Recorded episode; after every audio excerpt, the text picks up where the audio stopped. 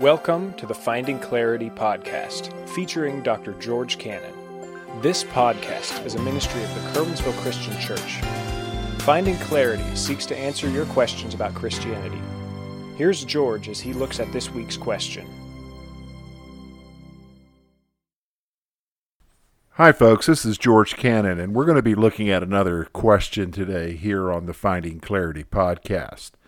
The Finding Clarity podcast is really an opportunity to answer questions that you might have about Christianity and the Christian life. So each week, we put together this podcast and try to bring some clarity to something that you might be struggling with or a question you, you might have that you wouldn't necessarily get an answer for from maybe a morning message or even from Sunday school or even from a Bible study.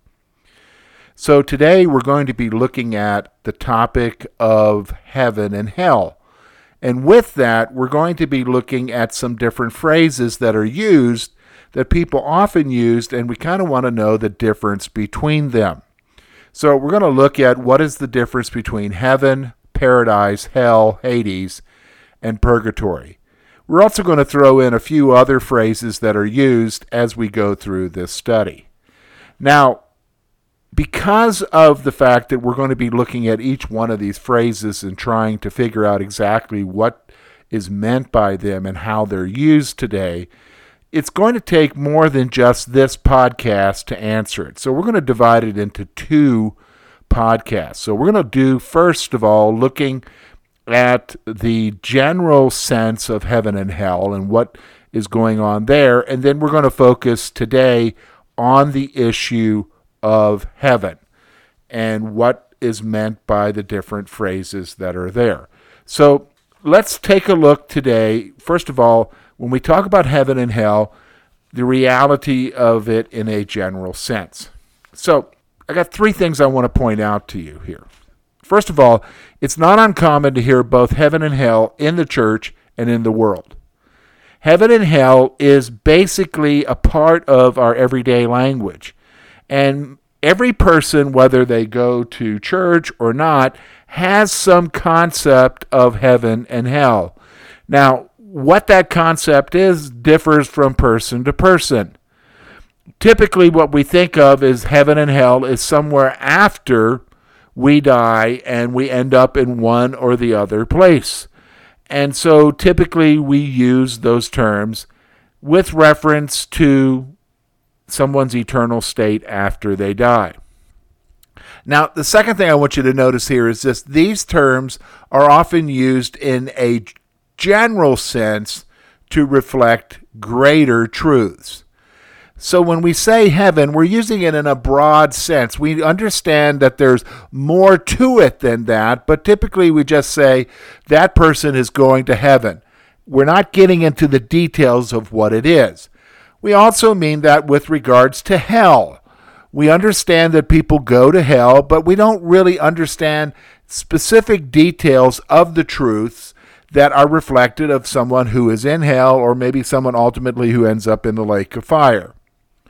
So that brings me to the third point I want you to see here is, is that often their use is due to a lack of understanding concerning the specifics of the biblical truth.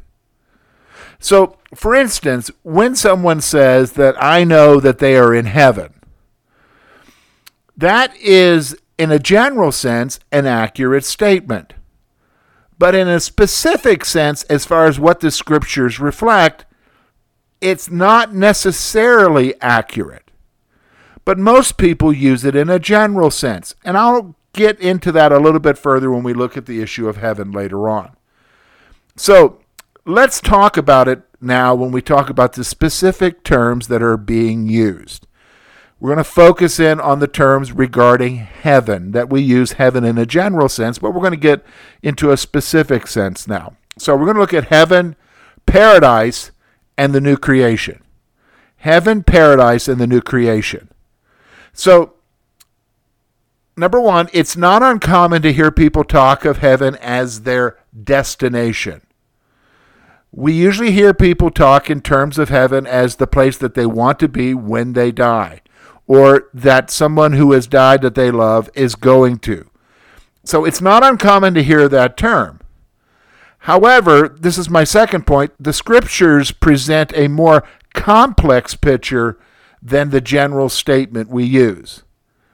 So when you look in the scripture, you're not going to find specific passages that talk about this person went to heaven or heaven is this.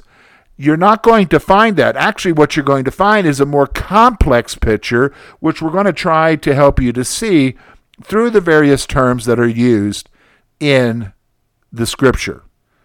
So, the first thing I want you to understand is when we talk about heaven, what is that? Well, heaven is the abode of God where he dwells with his good angels. So, heaven is the place where God is, where his throne is. And we see different pictures of that in the scripture. Isaiah chapter 6. We also see that in Ezekiel. We also see that in Revelation with the one who sits on the throne holding the scroll in Revelation chapter 4 and chapter 5. We see all of these different pictures. Now, Isaiah chapter 66, verse 1, with reference to where God is, listen to what the Lord says himself. Thus says the Lord Heaven is my throne, and the earth is my footstool. Where is the house you will build me? And where's the place of my rest? He's basically telling the Jews at that time, you, you want to build me a place, you want to have a place for my rest. Heaven is where my throne is. So it's the dwelling place of the Lord. Now you say, okay, when we say we go to heaven, what exactly are we meaning there? Well, the scripture gets a little bit more specific for you and I. So our spirits go to be with the Lord in heaven until the resurrection of our body. So when we die, when our body is dead, our spirit continues on. Well, our spirit goes to be with the Lord until the day when our bodies are resurrected. So we see that in Corinthians chapter 5 verse 8. Here's what Paul says.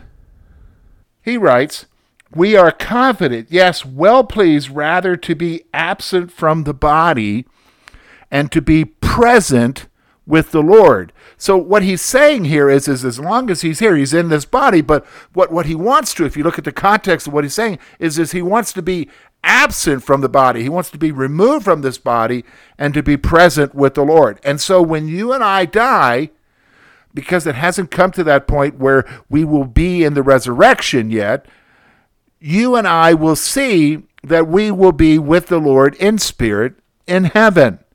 But that's not where we're supposed to be forever. Now, what about paradise, George? I've I heard Jesus say that to the thief. What is paradise? Well, paradise is also known as Abraham's bosom in Hades. Now, what do you mean Hades? Hades is sometimes it's referred to in the scripture as hell. Oh, you mean we're going to hell? No, no, listen to me can be translated hell, but Hades is a place where the dead go. And we see in the scripture that it has two parts. One part is the place of torment, the other part is what is known as paradise. So, again, let's talk about this from the scripture. So, in Luke 23 43, and Jesus said to him, that is the thief, Assuredly I say to you, you will be with me in paradise. Now, how do I know that what you're saying is true? Well, look at Luke chapter 16, verses 19 through 31. This is the story, the parable of the rich man and Lazarus. Here's what Luke records There was a certain rich man who was clothed in purple and fine linen and fared sumptuously every day. But there was a certain beggar named Lazarus, full of sores, who laid at his gate, desiring to be fed with the crumbs which fell from the rich man's table. Moreover, the dogs came and licked his sores. So it was that the beggar died and was carried by the angels to Abraham's bosom. And the rich man also died and was buried. And being in torment in Hades, he lifted up his eyes and saw Abraham afar off and Lazarus in his bosom. He cried and said, Father Abraham, have mercy on me and send Lazarus that he may dip the tip of his finger in water and cool my tongue, for I am tormented in this flame.